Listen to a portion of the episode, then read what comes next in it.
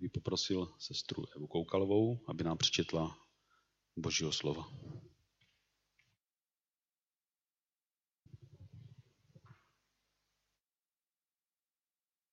Druhý list Timoteovi, druhá kapitola, první až sedmý verš. A ty, můj synu, buď silný milostí Krista Ježíše a co si ode mne slyšel před mnoha svědky, svěř to věrným lidem, kteří budou schopni učit zase jiné. Snášej se mnou všechno zlé jako řádný voják Krista Ježíše.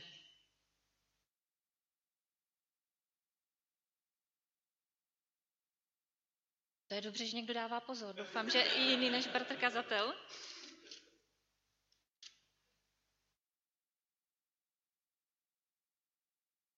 Druhá kapitola.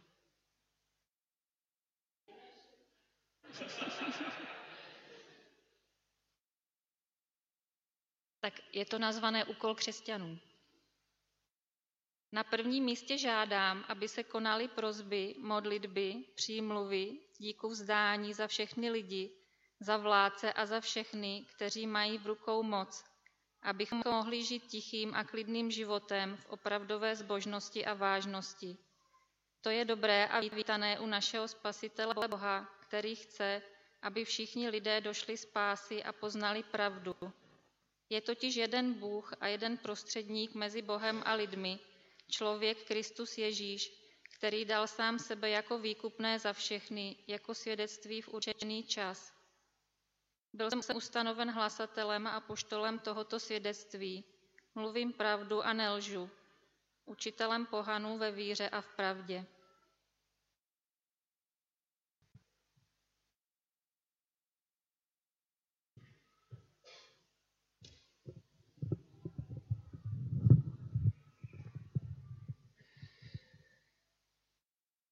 Děkuji za ten text, za oba texty, protože veškeré písmo je dobré k učení, k, nasloucha, eh, k vyučování, k nápravě, takže eh, nic se nestalo. A dnes, dnes eh, pokračujeme v našem, našich kázáních z první Timoteovi. Pro ty z vás, kteří tady jste poprvé, vidím tady nějaké nové tváře, ale věřím, že to bude vhodné i pro nás ostatní. Krátká rekapitulace. Timoteus, jehož jméno znamená ten, kdo oslavuje Boha, to možná vám připomene něco jako blahoslav. Takže eh, tento eh, boží muž pocházel z Listry, dnešní části Turecka. A v době vzniku tady tohoto dopisu měl asi jenom kolem 20 let, byl mladý. Ale už ve své mladosti byl znám tím, eh, že byl zbožný, velmi zbožný člověk. K víře v Krista ho přivedl apoštol Pavel, stal se jeho učedníkem, přítelem a spolupracovníkem. Sloužil s ním v Beroji, Aténách, Korintu a poté ho doprovázel na cestě do Jeruzaléma. A poštol Pavel po svém prvním propuštění z vězení znovu zavítal do několika míst, kde založil dříve sbory. A jedním z těch míst byl také Efes. Tam Timoteova zanechal, aby se vypořádal s problémy, které se mezi tím v církvi objevily. Tenkrát ještě v církvi byly nějaké problémy. Ty problémy, které tam řešili, tak to byly falešné učení, chaos na bohoslužbách, potřeba způsobilých vůdců a problém s materialismem. Pavel odešel potom do Makedonie a odtud psal Timoteovi tento dopis. Chtěl mu pomoct zvládnout tento svěřený úkol. V té první kapitole jsme se zabývali tím prvním, co řešil, a to bylo ta výzva, aby zastavil falešné učení, falešné učitele, falešné nauky. A jak je odhalit? Jak odhalit typicky falešné učitele? Jak odhalit jejich důrazy?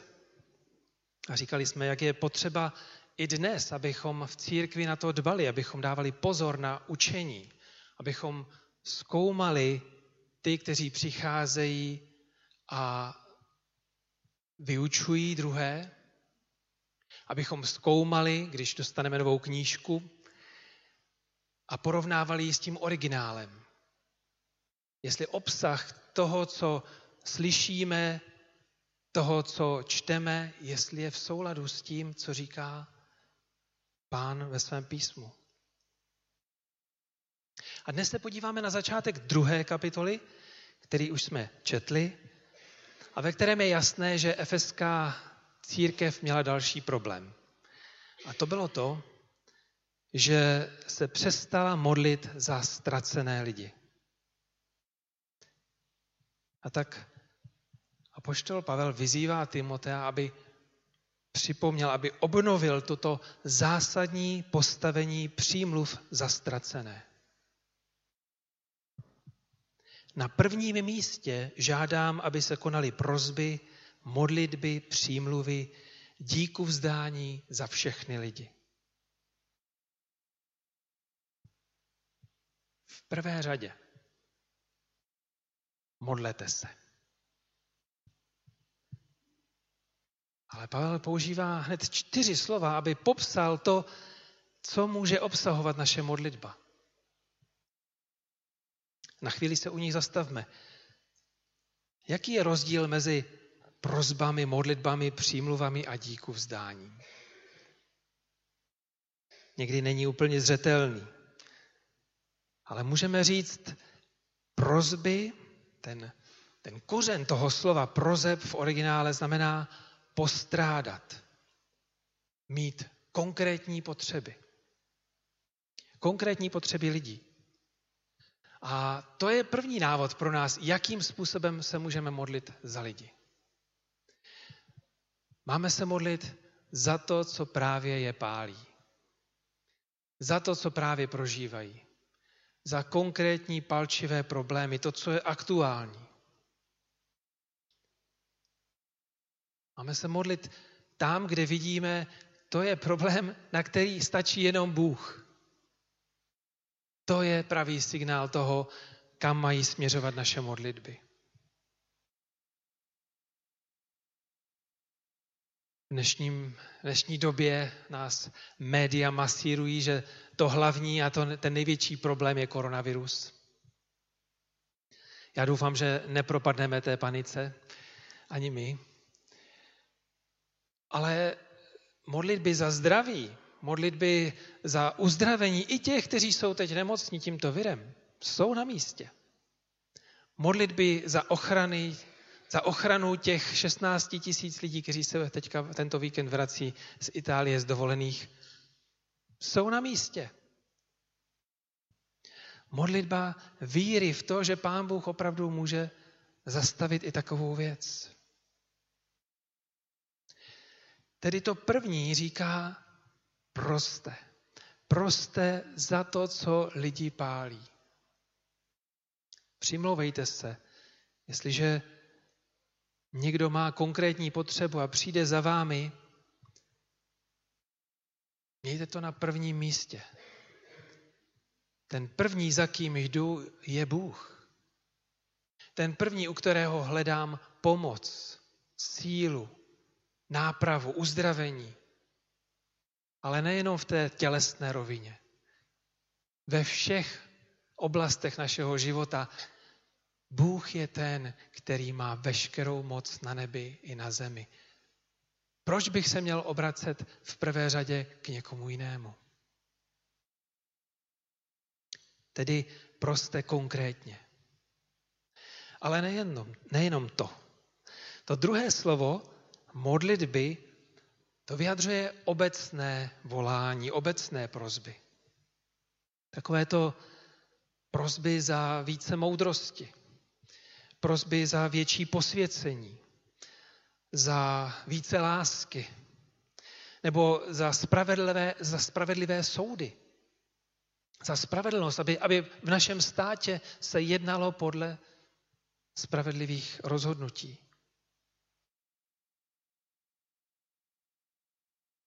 To jsou potřeby, které jsou vždy přítomné. Obecné, ale stále platné. To třetí jsou přímluvy. A to vyjadřuje soucit. Mějte soucit s potřebami druhých. A to všech. Toto slovo soucit se vyskytuje v písmu už jenom jednou.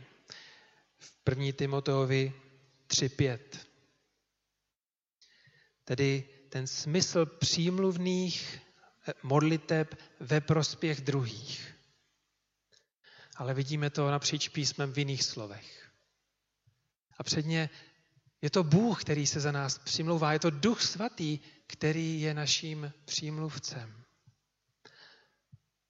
Lká nevyslovitelným lkáním za každého z nás. My víme, co to znamená přimlouvat se za druhé, protože víme, že Bůh se přimlouvá za nás. A konečně díku vzdání.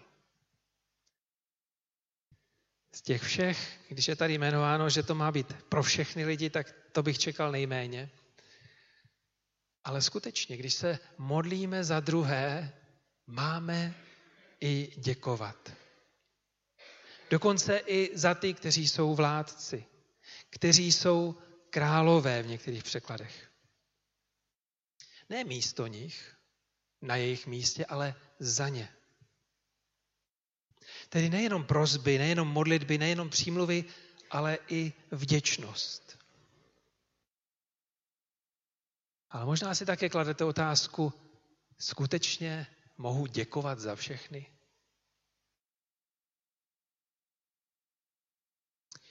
Čtyřikrát v tomto textu je použito slovo všechny. To je docela dost. Na prvním místě žádám, aby se konaly prozby, modlitby, přímluvy, díku zdání za všechny lidi. A dále za všechny, kteří mají v rukou moc. Čtvrtý verš, aby všichni lidé došli z pásy a poznali pravdu. A konečně šestý, Kristus Ježíš, který sám sebe dal jako výkupné za všechny. Ano, skutečnost, že na prvním místě se máme modlit na, za ostatní lidi, to není náhoda. Nevím, jak to máte vy, ale já ve svých modlitbách často myslím na sebe. Na svoje potřeby, na, na svoje prozby, na svoje těžkosti, ale písmo říká a Pavel říká, na prvním místě myslete na ty druhé. Na ty ostatní. Na všechny lidi bez rozdílu vyznání, rasy, postavení. A to je skutečná výzva v tomto světě, který je tolik zaměřen na mé potřeby, na to, co já potřebuji, co já chci, že bych měl myslet v prvé řadě na druhé. Ano. Písmo říká, všichni potřebují tvé přímluvy, protože všichni potřebují být zachráněni. Ježíš Kristus dal sám sebe za všechny lidi. Za hříchy nás všech. A Pavel dodává, a já jsem apoštol všech. To znamená i židů, i pohanů.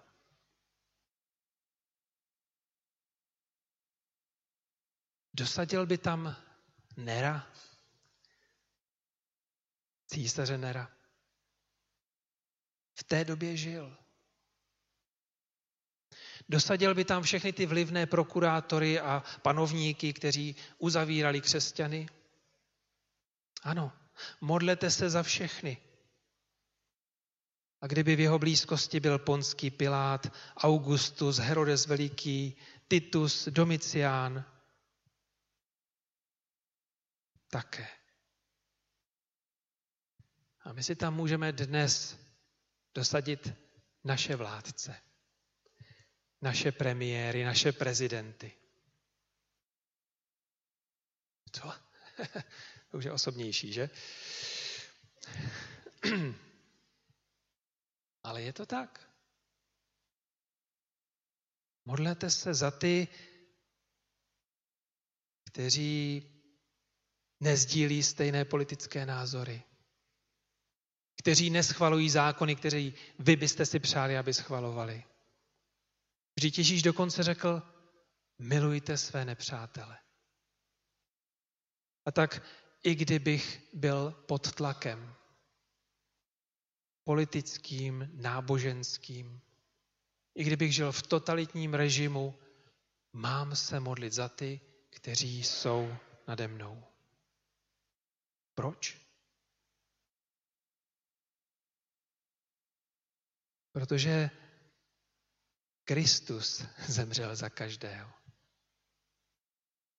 A tak můžu i děkovat. Ano, děkuji Kriste, že ty jsi zemřel i za mého nepřítele. Za to, že i on může poznat tvoji lásku. A proč to tady jasně říká? Abychom mohli žít klidný a pokojný život ve vší zbožnosti, počestnosti, důstojnosti, vážnosti. Pavel tady nevede k tomu, že náš život má být klídek, pohoda, tabáček. Hlavně chill. Takové moderní slovo. Chillovat. Také rádi chillujete?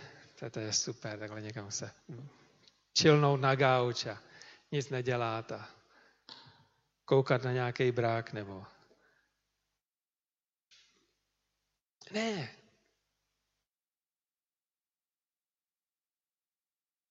Někdy mám pocit, že to tak jako křesťané chápeme, že cíl a smysl toho, že máme Krista ve svém životě, je, abychom měli ten náš klid. Hlavně odpočinek. Hlavně relax. Ale když se podíváme na život apoštola Pavla, jsme si stoprocentně jistí, že toto na mysli neměl. Ale ví, že tehdy, když budeme žít ve svobodě, když budeme žít v zemi, kde není válka, kde není pronásledování, budeme mít plně, moc plně se soustředit na šíření Evangelia. A to stojí za to. Jak ví, že taková modlitba je dobrá? Ví to, protože je tam napsáno a Bohu se to líbí. On chce, aby všichni lidé došli spásy. On chce, aby všichni lidé došli poznání pravdy, tedy Ježíše Krista. Bůh potom touží, aby lidé přicházeli k němu. Bratři a sestry, je to i tvoje a moje touha. Modlíme se za ztracené, za ty, kteří ještě nepoznali Krista jako svého spasitele a pána. Já věřím, že ano. Slýchávám to tady při modlitebních setkáních a nejenom tady. Ale to nebezpečí, které, kterým čelila efeská církev, může čelit stejně tak náš sbor nebo jakýkoliv jiný. A to je to nebezpečí, že se uzavřeme sami do sebe. Že namísto toho, abychom byli tím chudým majákem, který ukazuje lodím, pozor, sem nejeď, a který zachraňuje ty, kteří stroskotají na břehu, tak se nám stane to, co se stalo i tomu majáku v Efezu. Ti lidé, kteří byli zachránci na pobřeží v Efezu, tak eh, jim se strašně líbilo, jakou mají dobrou misi, že zachraňují ty lidi. A začali si to dávat ve svých kostelích, nějakým pěkným písmem najevo. Začali si vstyčovat na svých uh, majácích veliká světla. A později se stalo, že zjistili, že když přijdou když pozbírají ty lidé, kte, lidi, kteří stroskotali na břehu a přivedou je do těch svých záchranných stanic, oni to tam trošku zaneřádí. A tak začali stavět další e, maják. Nejdřív majáček. Ten svůj zvelebili a ten prostý postavili trošku dál, aby je to nerušilo. Ale byli strašně hrdí na to, že oni jsou těmi zachránci a že patří do té správné skupiny. A zanedlouho se stalo, že ten další maják, který byl na pobřeží, takže si uvědomil, hm, je to super, že jsme zachránci, ale měli bychom to trošku tady rozšířit a zvelebit. Přece jenom, jako jsme tady už dlouhou, dlouhou dobu, musí to tady být pěkné, musí to být nádherné. A pak zjistili, že ty lidi, kteří nacházejí dole na pobřeží, stroskotané lidi, že se tam moc nehodí a tak jim postavili další maják vedle. Chápete to podobenství?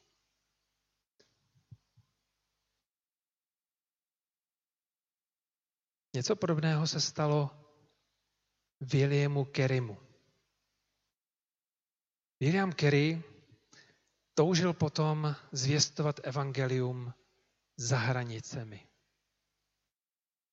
A tehdy za ním přišli vedoucí církve a řekli, mladý muži, jestli Bůh bude chtít obrátit na víru ty neznabohy, udělá to bez tvé a naší pomoci.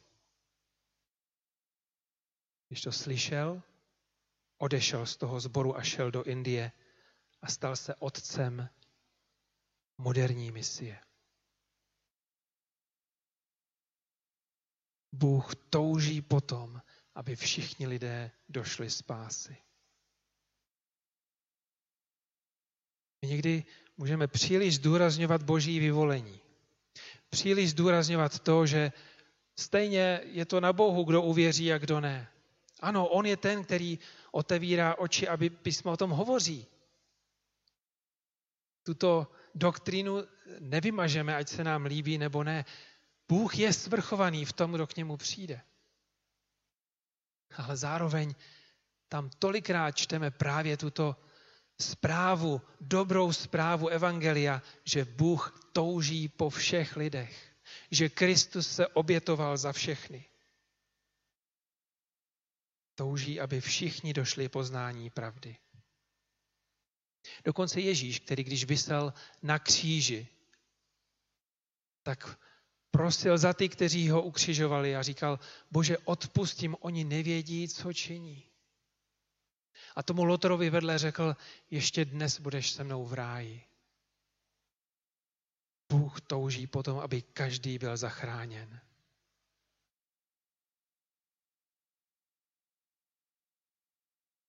Je totiž jeden Bůh, jeden prostředník mezi Bohem a lidmi, člověk Kristus Ježíš, který dal sebe jako výkupné za všechny. Jako svědectví v určený čas.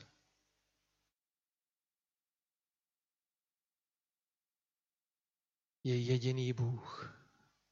K tomu se modlíme. Ano, má tři jména tři osoby. Bůh Otec, Syn a Duch Svatý. A tak je v podstatě jedno, ke komu se modlíte, on si to přebere. Ale je to Bůh, ke kterému se modlíme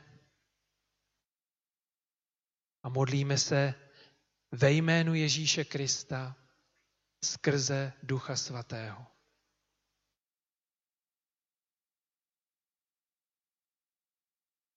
Ale to znamená, že není jiný Bůh, ke kterému bychom se mohli modlit pro vládce a jiný Bůh, ke kterému se modlíme za naše potřeby. Je to ten týž Bůh. Ten, který se nám zjevil v Ježíši Kristu. A tak to je Pavlovo poselství. Říká, připomíná Timoteovi, na prvním místě modlete se za všechny. Modlete se, protože Kristus miloval všechny a vydal svůj život také za všechny. Modlete se, protože On je jediný prostředník mezi Bohem a člověkem. Protože byl stoprocentní Bůh a stoprocentní člověk, obětoval se za nás, aby nám svou smrtí zajistil volný přístup k Bohu. Připravujete se na Velikonoce? Na velikonoční dobu. To je úžasná doba. Doba, ve které si znovu připomeneme tady tento zázrak. Boží navštívení v Ježíši Kristu. O něm to je.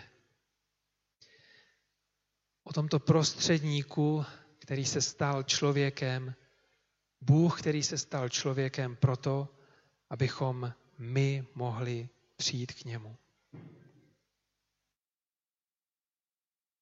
Tak se to Bohu líbí. V určený čas, tehdy, když to bylo nejvíc příhodné, přišel a v určený čas povolal apoštola Pavla, aby nesl tu zprávu dál a v určený čas říká tobě, já jsem jeden a týž Bůh. Ten samý prostředník, Ježíš Kristus tě může přiblížit k Bohu Otci. Využij to. A jestliže to víš, zvěstuj to. A jestliže to zvěstuješ, nezůstaň u svých schopností, u svých sil, u svojí přesvědčivosti, ale modli se. Modli se, protože je to boží dílo, ale Bůh si používá tebe.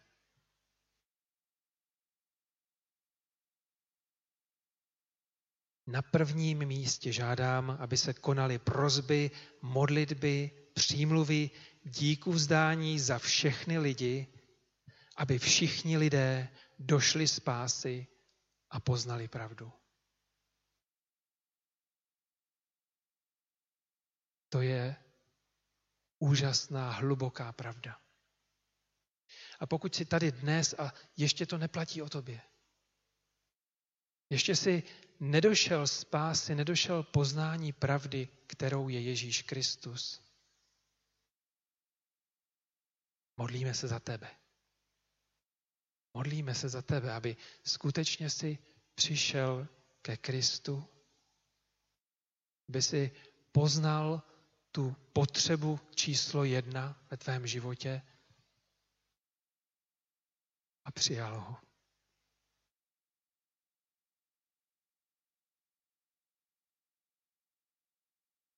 Pokud v pokorné modlitbě nepřijdeš k Bohu skrze Krista Ježíše, nedojdeš spásy. Nedojdeš záchrany od svých vin, nedojdeš věčného života. Víš to? Teď už víš. Zápas s tou myšlenkou. Možná si připadá, že tvůj život je, jako by narazil někde na skálu Tvá loď se ti roztříštila a ty tam teďka ležíš na břehu. Je tu církev, skrze kterou k tobě přichází samotný Kristus.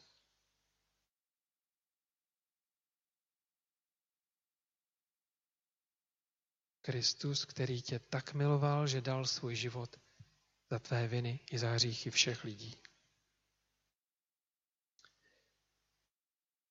Pokud tohle to víš, což je většina z nás, ta dnešní výzva je jasná.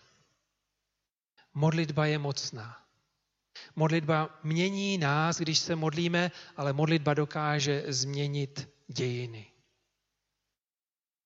A tak když se modlíme doma, ve svém pokojíku, nebo ve škole, v práci, v posilovně, při ježdění na kole, to možná je nebezpečné, když se modlíme, kdekoliv chodíme. Myslíme na to, že máme tyto čtyři možnosti. Můžeme se modlit a přimlouvat za konkrétní věci. Předně druhých lidí. Můžeme se modlit za ty obecné potřeby, které se týkají nás všech i celého lidstva.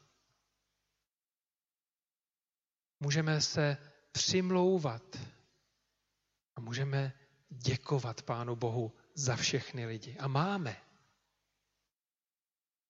Je někdy potřeba si najít ten čas. Čas být spolu s naším pánem, což je něco úžasného. Ale žijeme ve světě, který je tak hektický a tak plný všelijakých podnětů, že je to jedna z nejtěžších věcí a výzev pro křesťany dneška. Stišit se před svým pánem. Ale nejenom sami. Vyhledávejme společenství s druhými. Žádáme, aby se konaly modlitby. To není, žádáme, aby se, žádám tě, aby se modlil. Jestliže se mají konat modlitby, to vyžaduje přípravu, to vyžaduje společnou domluvu věřících, kteří řeknou, ano, modlitby za tento svět jsou pro nás prioritou. Modlitby za aktivity, které, které děláme proto, abychom zvěstovali Krista, jsou pro nás prioritou. Kdy jsme se naposledy jako zbor setkali jenom proto, abychom se modlili za ty, kterým sloužíme. Já už si ani nepamatuju.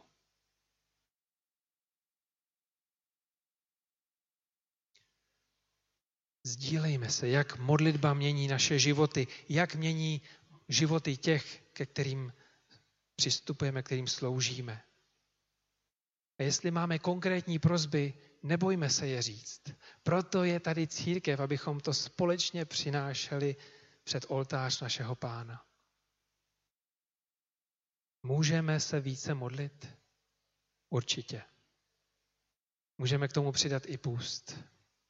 Můžeme se modlit za konkrétní věci. Bůh je připraven odpovídat. Můžeme prosit, přimlouvat se i vděčně děkovat.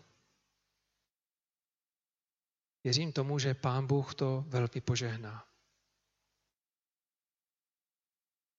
Zakončíme společnou modlitbou. A to je velmi, velmi stará píseň. Já prosím hudební skupinu, aby přišla sem dopředu.